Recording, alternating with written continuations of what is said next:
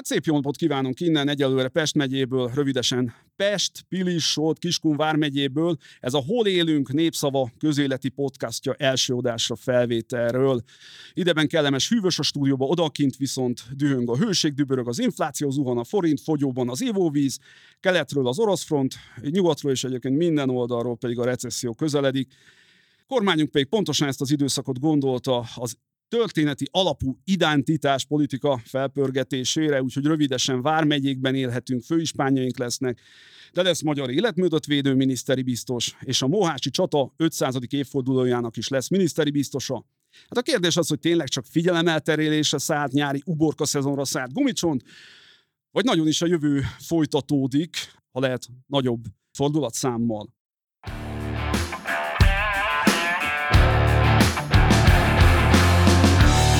Hol élünk? Ez a Hol élünk, a Népszava közéleti podcastje. És akkor vágjunk is bele. Stúdióban itt vannak állandó beszélgetőtársaink, Honpola Kriszta, a Népszava kulturális rovat vezetője, Pap Zsolt, a Népszava gazdasági rovat újságírója, Rostoványi Rosti András, a Népszava külpolitikai szerkesztője, és én Batka Zoltán, a Népszava belpolitikai rovattól. Nos, hát bő két hónappal azután, hogy a Fidesz Magyarország előre megy nem hátra szlogennel nyert a választáson, Kocsis Máté frakcióvezető nyújtotta be a gránítszilárdságú alaptörvény sorrendben 11. módosítását, amelyel kapásból a 11. századig szalad vissza. A javaslat ugye a megyék nevét Vármegyére változtatná, amit Varga Mihály pénzügyminiszterként azzal is megtoldott, hogy a kormány megbízottak helyett majd főispánok lennének. Ugye a hazai közvéleményben hamar elterjedt az a hogy is mondjam, vélekedés, egy kicsit ilyen nagyvonalú vélekedés, hogy hát ez csak egy gumicsont, ez nem kell törődni vele, hát ez a szokásos ilyen lipsipukkasztó, rágnivaló. Úgyhogy kezdjük talán az a műsort, meg is szavaztatnám itt a kedves kollégákat, és arra szeretném majd kérni a kedves hallgatókat, hogy a népszava felületén is majd szavazzák meg ezt, hogy gumicsonnak gondolják ezt, vagy nagyon is valós jövőépítési, rendszerépítési kísérletnek. Kriszta, mi a véleményed erről? Az elmúlt 12 év után azt hiszem, hogy ez nem gumicsont, mert ez egy nagyon tudatos és nagyon komolyan végigvitt ideológiai haladás. Szerintem sem gumicsont egyébként. Ennek egy kicsit gyengének és rágósnak tartom. Figyelemelterelésnek gyenge, viszont komolyan sem tudom igazán venni ezt a történetet. Igazából szerintem ez egy hamis kérdés, mert egyszer gumicsont és egyszerre nem. Ha belegondolunk, akkor a kormánynak az ideológiája az egy gumicsont, hiszen rendkívül sok tekintetben ellentmond saját magának azt állítja magáról, hogy ő egy konzervatív kormány, konzervatív, kapitalista, szabadpiaciánt elkötelezett kormány, ehhez képest ástopokat és hasonló a szocializmust idéző rendelkezéseket vezetnek be. Szóval... Hát akkor mi nem vezethetnének be a Vármegyét is? Hát az nem a szocializmust idézi, természetesen, de... De a múltat. A múltat, igen. Hát nyilvánvaló, hogy erre épül a kormányzati politika, ezzel nagyon könnyű népszerűséget szerezni, hiszen nem kell megoldani egy problémát, nem kell megoldani mondjuk az oktatás problémáját, ami nagyon sok munka, de az, hogy átnevezel egy dolgot, hát... Az... Összefoglalom, de akkor inkább azért a gumicsont felé hajlasz, Rosti. Szerintem a kormányzás az maga egy gumicsont bizonyos tekintetben. Tehát nagyjából 50 százalék az, aki azt mondja közülünk is, hogy gumicsont, és más pedig azt mondja, hogy nem. Azért, és végül azért hagyd tegyem le én is a garast. Ugye én személy szerint is azt gondolom, hogy sokkal többről van szó, mint gumicsontról. Talán lehet, hogy még nem is látjuk jelenleg ennek a jelentőségét, de abból a megfogalmazásból, amit a kormány ugye ennek kapcsán elmondott, és itt most a, nem is annyira a törvényjavaslat indoklására gondolnék, hanem arra, amit utána nemrégiben parlamentben Orbán Viktor elmondott, hogy ő a történelmi alkotmányból indul ki a jelenlegi alkotmány. Az a történelmi alkotmány ez egy hatalmas nagy halmaz, ugye lehet sorolni aranybulláról, ami ugye újabban Magyarországon az alkotmányosságnak ugye a legfőbb bizonyítéka lett, legalábbis Varga Judit szerint. E, nagyon sok mindent lehet ide belesófolni, ami viszont nagyon fontos, hogy ez egy olyan fajta Bianco csekk, amire a jövőben is lehet majd hivatkozni újra, meg újra, meg újra történelmi alkotmányként, tehát egy újfajta ilyen legitimáció fog megjelenni talán a magyar kormánynál, és a másik dolog pedig az az, hogy Hát ténylegesen, mint hogyha letennék a fiúk a garast, hogy egy sokkal keményebb, autoritebb, adott esetben a, a saját mm, hallgatóságuk számára egy múltba rév, visszarévedő politika fog következni, és ennek egy szimbóluma fog következni ennek kapcsán. Egy kicsit kekeckednék, mi az, hogy következni? Eddig nem ez volt? A kérdés jó. Vitatkoznék ezzel a gondolattal, hogy eh, valóban tömegigényt eh, eh, elégít ki ez a javaslat, hogy valóban az emberek vármegyékben szeretnének élni. De valójában a javaslat ezt célozza meg? Azt célozná meg, hogy az emberek, mit tudom én, sára botont mondjuk pallós jogot kapjon? Vagy azt célozná meg a javaslat, hogy visszajöjjön a, mit tudom én, 16. század kora? Nyilvánvalóan nem. Ez egy olyan időszakban születik ez a javaslat, amikor egyébként az önkormányzatiságot látványosan visszafogják, mondjuk az önkormányzati választást összevonják az Európai Uniós választással, aminek következtében mondjuk hónapokon keresztül egy ilyen nagyon sajátos joghézakban fognak működni az önkormányzatok, hogyha én ezt jól érzékelem. A főispánok pedig kinevezett emberek, ugye kormány biztosokból lesznek főispánok. Így van. Ami azt jelenti, hogy gyakorlatilag az utolsó olyan demokratikus gesztusokat is próbálják csökkenteni, amelyek eddig működtek még.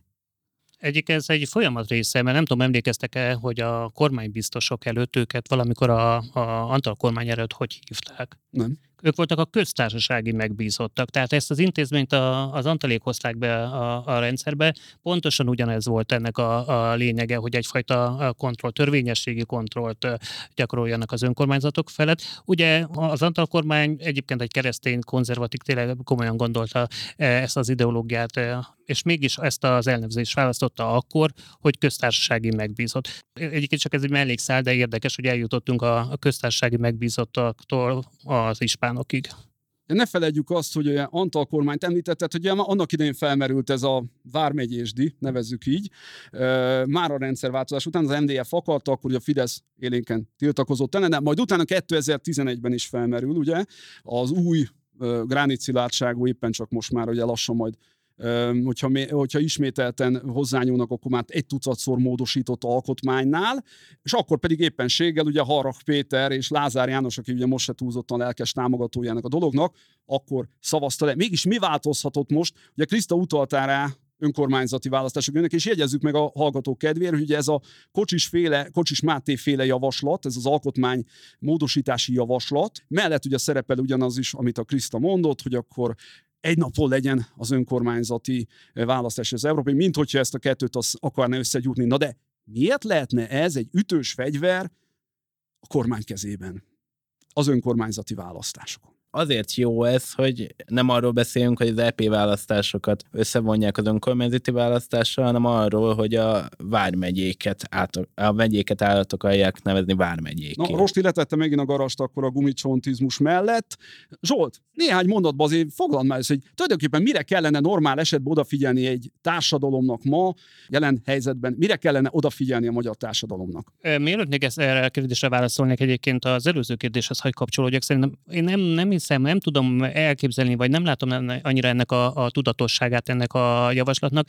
Egyszerűen ö, némi pótcselekvést érzek bele, tehát ö, szeretjük úgy elképzelni, meg a, a kormány is úgy láthatja magának, hogy ez egy egyszemélyi, majdnem, vagy szűk csapat által kontrollált kormány, minden a fejbe dől el, de nagyon könnyen, nagyon sok politikus van itt a másod, harmadik vonalba, akik egyszerűen évek, évtizedek óta semmi értelmeset nem tettek le az asztalra, egy, egy, egy kapavágással nem vitték előre az országot, viszont ilyen ideológia gyártással nagyon jól el vannak. Ők is nagyon jól el vannak, mi is nagyon el vagyunk. Én annyiban érzek egy viszonylag koherens gondolkodást, hogy a múltba révedés, az 2010 óta szerintem sokkal erősebb, mint a rendszerváltás óta bármikor volt, hogyha megnézzük akár a szabadságtéri emlékműtől, akár a, nem tudom, építészeti örökségig, stb. stb. stb. Tehát, hogy ebben szerintem sokkal határozottabbak, beleértve, hogy egyelőre inkább múltba révedés van, mint jövőképfestés. Valószínűleg ahhoz több fantázia, tudás, innováció kéne. Zsolt, meséld már el azt, hogy miről kellene egyébként szóljon ez a beszélgetés, Tehát ez a Hol a lég gazdasági al podcastünk következne. Így van, és egyébként a következő hetekben, hónapokban biztos, hogy erről fog szólni. Most kezd igazándiból az az egész gazdasági helyzet élesedni. Egyébként Nagy Márton, a gazdaságfejlesztési miniszter éppen a, a Fidesz káderkeltetőben, a Matthias Corvus nem is tudom, hogy hívják, kollégiumban, kollégiumban egy nagyon őszinte beszédet tartott. Nem tudom, hogy ott a baráti akkorban, de egy szín szinte már összödi hangulata volt a dolognak gyakorlatilag elmondta a kedvenc eh, miniszterünk, hogy itt 2023-ig eh, a magyar gazdaságban Magyarországon fű nem fog nőni. Tovább azért nem eh, gondolkodott, mert annyira bonyolult a helyzet, hogy azt viszont meg se, nem is vállalkozott arra a feladatra, hogy 2024 után mi jön, akár Magyarországon, akár Európában. Zsolt, 2008-as hasonló válság következik? Csak hogy viszonyítsunk. Nem, nem, nem.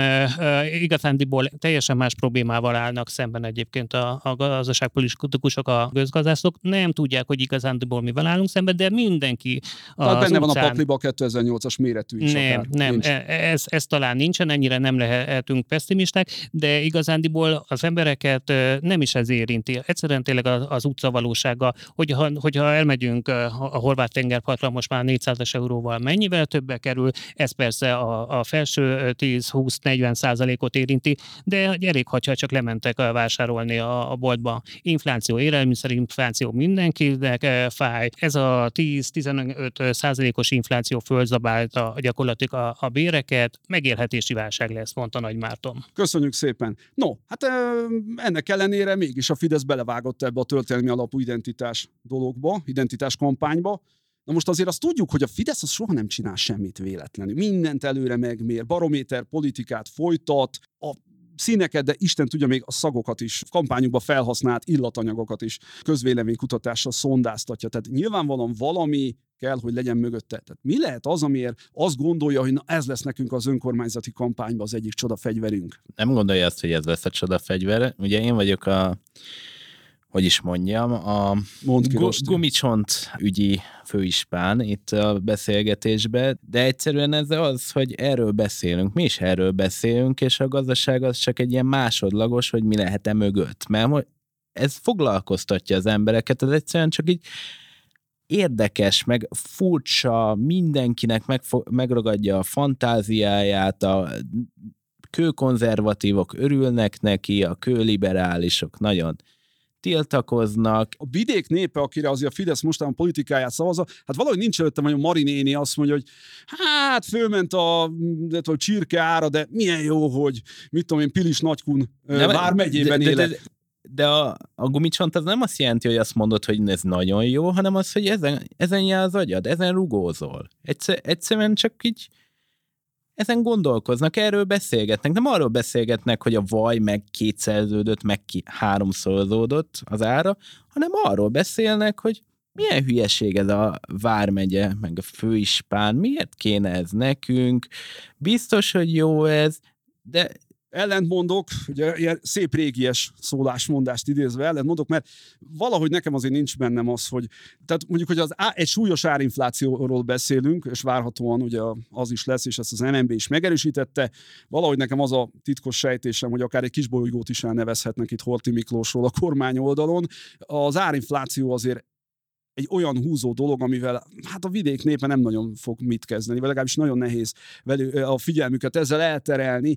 Viszont ugyanakkor bennem is ott van a kérdőjel, hogy azért a Fidesz eddig szinte minden létező válságból hát megerősödve jött ki, hogy egy történelmi példára utaljak megint csak, ugye hát volt ugye, és van újra ugye Covid járvány, amiből hát kétszer annyian haltak meg, mint annyian a Mohácsi csatamezőn estek, legalábbis a történész szerint. Mindenki azt várta, hogy esni fog a népszerűség őrült mód. Hát ehhez képest láttuk, hogy április harmadikán mi történt.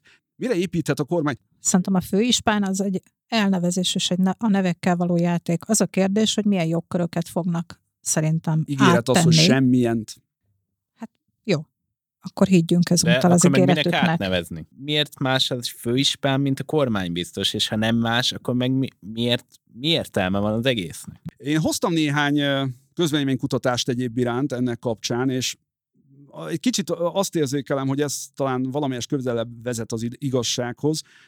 Rosti kérdésének a megválaszolásához, hogy miért? Tehát valamiért ezt a Fidesz csinálta, de vaj, ha miért. Most nagyon érdekes 2018-ban egyébként, és a Závec is, és más közvéleménykutató is elkezdte megnézni, hogy hát pontosan milyen történelmi korszakokhoz hogyan viszonyulnak ugye a magyarok, és az derül ki, hogy az utóbbi években nagyon-nagyon megerősödött a nosztalgia iránti vágy. És ami egészen megdöbbentő dolgokat lehetett látni, ugye ezekben a közvélemény kutatásokban például az embereknek a közel 80%-a vélte úgy, hogy régen minden jobb volt. Jobb volt az egészségügy.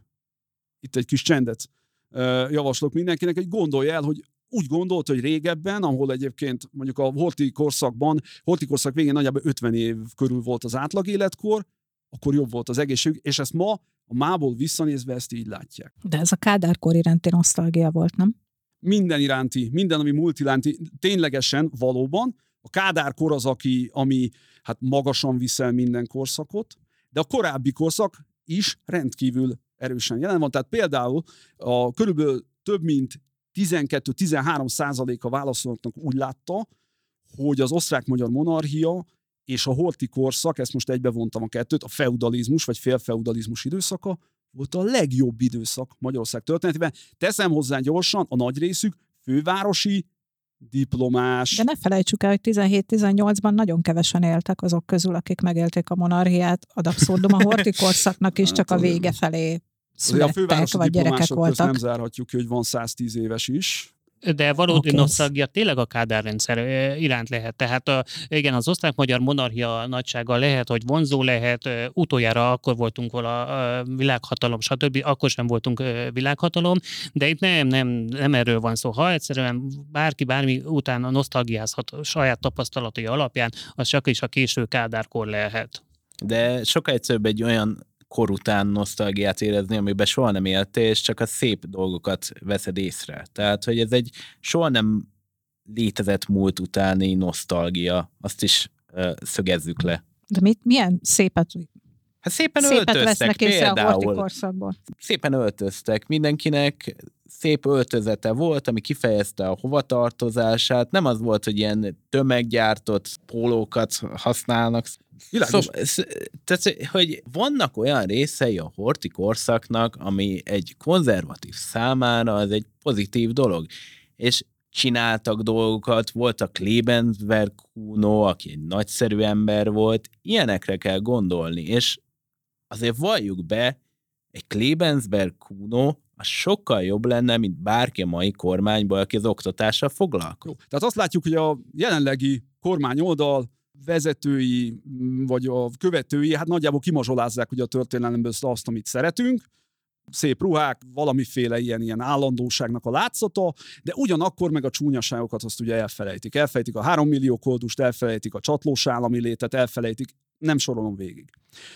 Vajon az ellenzéki oldalon ez miért nincs? Tehát miért van az, hogy míg az ellenzéki oldal a Kádár rendszerrel szemben azért egy nagyon konzekvens bírálatot fogalmaz meg, azzal a Kádár rendszerrel szemben, ami egyébként ma a legnépszerűbb, láthatóan minden korcsoportban, minden lakossági műveltségi csoportban ma is, nagyon erős kritikákat fogalmaz meg, míg a jobb oldalon gyakorlatilag csak a szépre emlékeznek ebből a múltból. Egyébként ott is a Kádár rendszer meglehetősen erős a Fidesz támogatók között, csak mondom mondjuk vonatkoztassunk el, tehát a Fidesz támogatók meg a jobb oldal az nem teljesen ugyanaz szerintem, de hogy a kommunizmus bizonyos részei ilyen nosztalgikusak, viszont ugyanakkor... De a közbeszédben ez nem jelenik meg. Közbeszédben ez nem úgy jelenik meg, hogy milyen jó volt a Kádár korszak, meg hogy Kádár ez egy zseniális államférfi volt, hanem teljesen, tehát hogy ez így rejtve, settenkedve megjelenik finoman, de nincs kimondva ez a fajta nosztalgia. Szerintem egyébként ez a nosztalgia is társadalmi pótselekvés, ugyanúgy egyébként, ahogy ez a, a, a, a törvényjavaslat. Közbevágó gyorsan, nosztalgiát régen még gyógyították is, betegségnek tartották a 19. században. Szóval a nosz, azért, azért, azért lehet kádárkor irán, vagy bármilyen közelmúlt irányába a nosztalgia, mert egyszerűen nincsen ennek az országnak jövőképe sem, a kormány oldalon igazándiból nincsen egy pozitív jövőkép, de egyébként ugye, amit sokat bírálunk, meg, meg mi is egyfolytában pufogunk, egyébként az ellenzéki oldalon sincsen. De igazán ez ennek az országnak a, a tragédiája, ha megnézzük az elmúlt 12 év kormányzását, de egyébként, hogyha akár az elmúlt 20 év kormányzását, hogy akkor sem volt igazán jövőképünk, nem tudtuk, hogy hova tartunk, és igazából ennek az az eredménye, hogy gyakorlatilag egy mind társadalmi, és leginkább egyébként gazdasági értelemben, ami nagyon jól mérhető, relatív lemaradásban vagyunk itt a környező országokkal kapcsolatban. Innentől kezdve meg marad a nosztalgia. No de kérdésként merül fel, hogy a, míg a jobb oldalon vannak ilyen, nevezzük így akkor pseudo-jövőképek. Illúziók, ha úgy tetszik. Nem jövőkép, hanem a múlt idézésből múlthoz való visszatérés képe. Hát. A baloldal vajon mi nem tud ilyen mítoszokat építeni, ha tőlem kérdezed, rossz embertől kérdezed, mert, mert én pont, pont ezt mondom, hogy nem, nem, nem a múltból építkező mítoszokra van. Nagyon, nagyon, nagyon használható jövőképünk van itt előttünk igazándiból úgy hívják, hogy Európai Unió. Ezzel, ezzel a kihívással nem tudott mit kezdeni ezzel az ország a, a, a csatlakozás óta igazándiból. Most akkor, és akkor felberül a kérdés mostanában, hogy akkor most Moszkva vagy Brüsszel, de hát komolyan, tehát ez, ez, ez azért a társadalmi jelentős részében is, tehát a felmérések is tanúsítják, ez, ez, ez, ez egy álkérdés. Tehát nem, igazándiból jövőképünk is van, van valami csírája, de, de, de tényleg ki kéne találni ezt az országot. Láthatjuk azért a Fidesznek a sikereit. Tehát miért van az, hogy a társadalomnak egy nagyon nagy része igenis vevő arra, hogy valamiféle múltunk, kontinuitásunk legyen, és nekik hát bizony úgy tetszik, hogy mintha ez kicsit vékony, mint hogyha sovány lenne az pusztán, hogy egy nagy EU, és akkor abba belecsatlakozunk. Mert az ember szeret közösséghez tartozni, az ellenzék szerintem semmilyen közösségi élményt nem kínál. Ott a Momentum zseniális, nagyon okos, szuperképzett fiatal emberek, akik egyébként egyenként lehet elolvasni, kifejezetten fontos dolgokról gondolkodnak.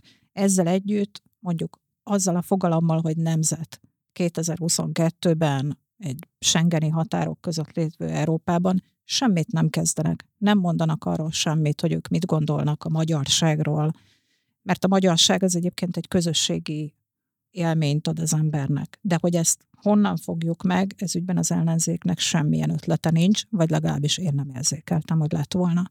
Lenne rá szükség? Ellenzék oldalon. Tehát lenne rá úgymond vevő az ellenzéki közönség? Persze, hogy lenne rá nevű. Lenne. Én szeretek magyar lenni, csak nem feltétlenül ugyanúgy határozom meg a magyarságomat, mint amit a jelenlegi kormány kínál. De az ellenzék nem kínál helyette mást. Én el vagyok enélkül, tehát nekem megvan a magam fogalmi Tíz évig voltam gazdasági újságíró, hatatlan kereskedet kínálat mentén fogalmazok meg dolgokat. Tehát, hogyha van rá egy ilyen kereslet és igény, mint hogy benned van, egyébként bennem is Emlékszel van. a foci ebére? amikor a nagykörút megtelt azokkal az emberekkel, akik a, szerintem Persze. az osztrák-magyar meccs után a hatos villamos nem tudott közlekedni. Nem hiszem, hogy ott mindenki foci rajongó lett volna. Inkább arról volt szó, hogy akkor ott jó volt magyarnak lenni. Valami hasonlót én egyébként először akkor éreztem, amikor Jobbik mellett elmentem tüntetni. Hát, viccen kívül nevetséges. Ugye annak idén végéltem 2006-ot ott az utcán, én is nyeltem könyvgázt, egyebeket, ugye szakmai munkahelyi okokból. Hát nyilván nem voltak a szívem csücskei teljesen, ez nem egy túl nagy titok. És aztán ugye, amikor az ÁSZ először ugye próbálta kiírni a jobbikot, én ott találom magamat egy tüntetésen Vona Gábor mellett, az ellenzék miért nem volt képes arra ugyanazokat a úgymond hőseit megtalálni, amit mondjuk a Fidesz megtalált. Tehát az, az, azért most hirtelenjében mondom, ha már így a, a jobbik pártfordulás vagy pártfordulása szóba került, egy Bajcsi Zsilinszki Endrének a kultusza. Vagy éppenséggel, hogy a Nagy Imre kultuszra keményebben ráhasalni, és nem pedig az olyan könnyű kézzel elengedni, ahogy ezt mondjuk látjuk, hogy jobb oldalon is kezelik foghegyelve. Tehát miért nem tud egy olyan mítoszt kiépíteni ez a közösség, amire ez szerint akkor lenne szükség?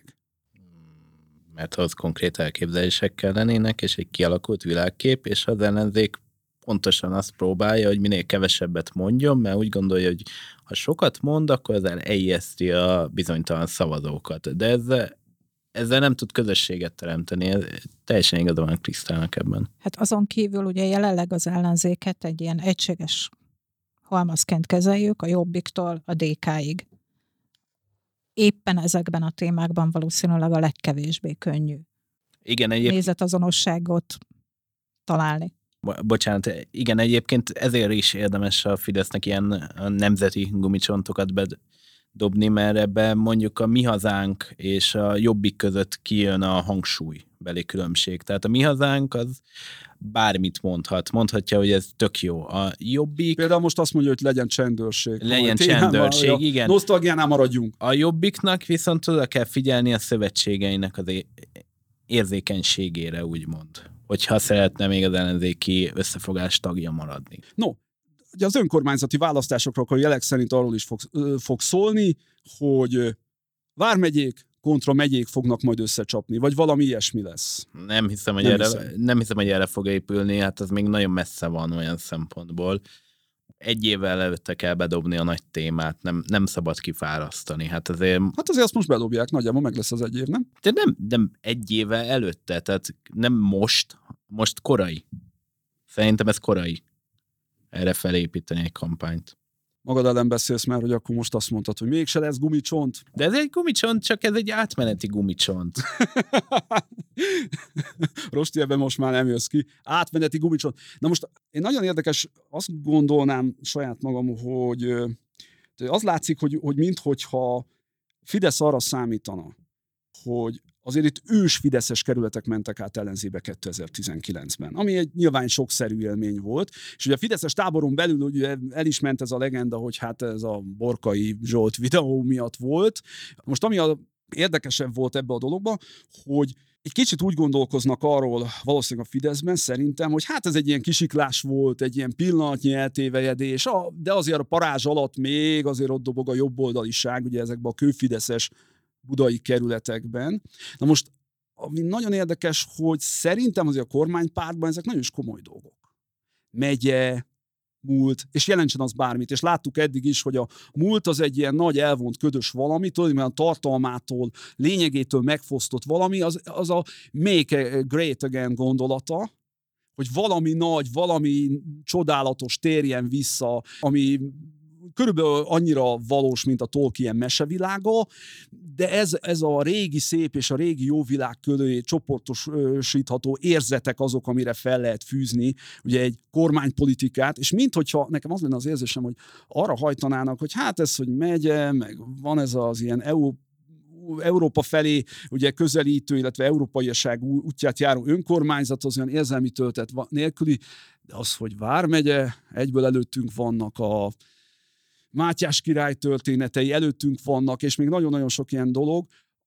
Egrivár. Egrivár, és még lehetne sorolni ezeket hosszan. Ez, ez a Vármegye dolog, ez valami olyan hívószó, ami, ami nagyon is ezt a nosztalgiát erősíteni ebbe a felső középosztályi rétegben, mondjuk például Budán, amit megpróbálnak majd akkor visszaszerezni 24-ben, mint hogy látjuk, hogy megpróbálják majd. No, és hát nem csak azért Vármegye van, ugye lehet magyar életmódot védő biztosunk is ennek szellemében. Mit fog védeni őt egyébként? Tehát, hogyha nem tudom, odahaza rosti ketchupot tesz a gulyás levesbe, akkor csönget a rendőrség, és elviszi? Meg mi az, hogy magyar életmód? Ezt tegyük hozzá, hogy van európai életmódot védő Európai Uniós biztos is. Van. Van, igen. A tehát, most, most volt, hogy megállt hogy, bennem az ütő. Hogy, hogy, hogy van? Van, igen. A nagy fölháborodás volt akkor, amikor az Ursula von der Leyen bizottságba kijött, ez többek között egyébként a migrációért felelős, és baloldalon nyilván úgy gondolták, hogy ennek negatív fennhangja van. Nem változott semmi egyébként, tehát az elnevezések, meg e- ezekkel szerintem nem érdemes foglalkozni. Külföldön nem lett belőle gumicsont, ha jól értem. Nem sikerült tartalommal megtölteni, inkább én úgy, úgy veszem. Ne, de... Hát igen. Azért nem mindenütt lesz ebből akkora indulat, mint Magyarországon. Ugye külföldön is vannak ilyen kísérletek, ez a, ha már említettem, hogy ez a Great Again gondolata, és most nem csak a Trumpiánus őrületre vonatkoztatok, hanem ugye más országokban is voltak ilyen kezdeményezések. Hát szerintem a legfontosabb egyébként Törökországot megemlíteni ilyen szempontból. Török, a török politikai rendszer az nagyon sok tekintetben hasonlóságot mutat a magyarral, és Erdoğan, Recep Tayyip Erdoğan török elnök, az egészen hasonlóan kormányozza Törökországot, mint Orbán Viktor Magyarországot, és Például... Ott elfogadta a társadalom egyébként ezt a reiszlamizációt például? Magyarországon elfogadta a társadalom ezt a multidézést? Tehát, hogy ugyanez a kérdés. A társadalom egy része nyilván támogatja, elfogadja, a másik része nem támogatja, nem fogadja el. Tehát Törökországban ugyanúgy vannak nyugatorientált fiatalok és idősebb vidéki múltba révedő szabadó polgárok. Én arra gondolok egyébként, hogy például nemrég az HBO ment, én megnéztem, Vikingek sorozat, amit egy ausztrál ugye főszereplője volt a vikingeknek, teljes nemzetközi stáb, hát alig volt köztük valódi viking, tehát norvég, svéd, nem tudom én, dán nációjú, és ehhez képest ha Magyarországon csinálnának egy ilyet, hogy, hogy teljesen külföldi, egy, egy brit alkotó megcsinálja a magyar mondakörnek az elemét, hát abban egy óriási felzúdulás lenne. Ugye itt csak Rákai Filip és hasonló figurák fordathatnak nemzeti nagy eposzokat. Tehát, hogy itt ez valamiféle egy ilyen borzasztóan ki nem engedjük a kezünkből nemzeti kérdés, még külföldön láthatóan ez ne így Ne felejtsd, hogy Kevin Spacey lett volna az egyik főszereplője a tatárjárás filmnek. Vagy ott volt a honfoglalás, ahol... Franco Nero van. Igen. Azt nehéz elfelejteni valóban. Tehát lehet, Magyarországon ebből lett felháborodás. Külön, külföldön senkit nem zavart, különösebben, hogy a nagy legendás viking ős Ragnar Lodbrokot egyébként egy ausztrál szörfőzésben megbarnult fiatalember játszotta el. A vikingek azok már inkább ilyen mítosz.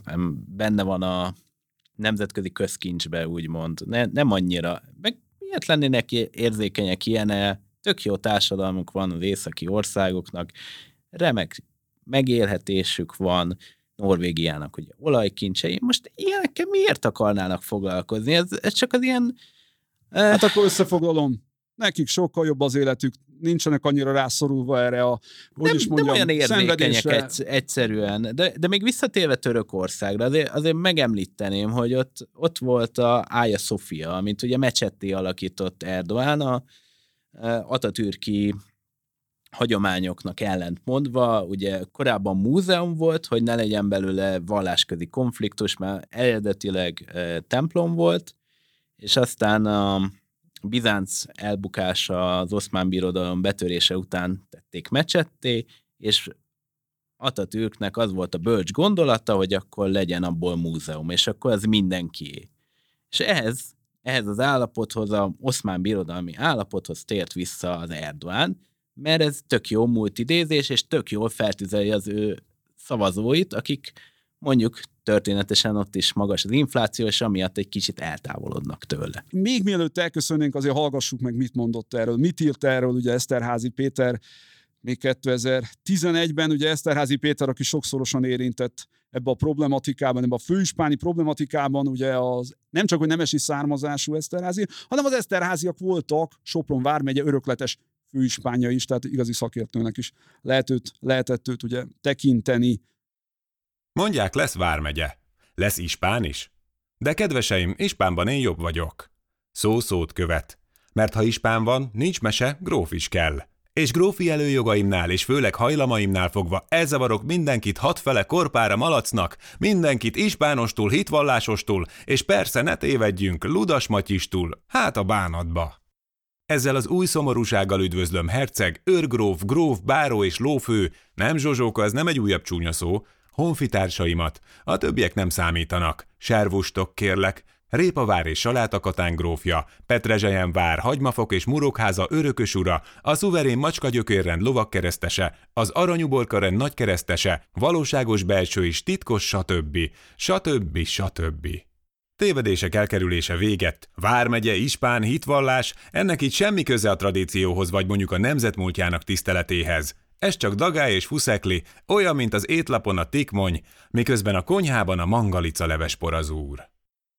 És még mielőtt elköszönnénk természetesen, ez volt a Népszava Hol élünk közéleti podcast első adása. Ugye, ahogy mondani szokás, azt majd meglátjuk, hogy ez mekkora lépés az emberiség történetében. A Népszava életében mindenképpen nagyon nagy 1873-ban alapított lapunk jövőre fogja ünnepelni a 150. évfordulóját, és ennek köszönhetően most végre elindultunk ezzel a saját podcasttal. Várjuk a kedves hallgatókat is a jövő héten. Elbúcsúzunk, itt volt velünk Honpola Kriszta, Pap Zsolt, és Rostoványi Rosti, András és a műsorvezető Batka Zoltán. Köszönjük szépen, hogy velem voltatok. Sziasztok, várunk a jövő héten is. Hol élünk? Népszava közéleti podcast.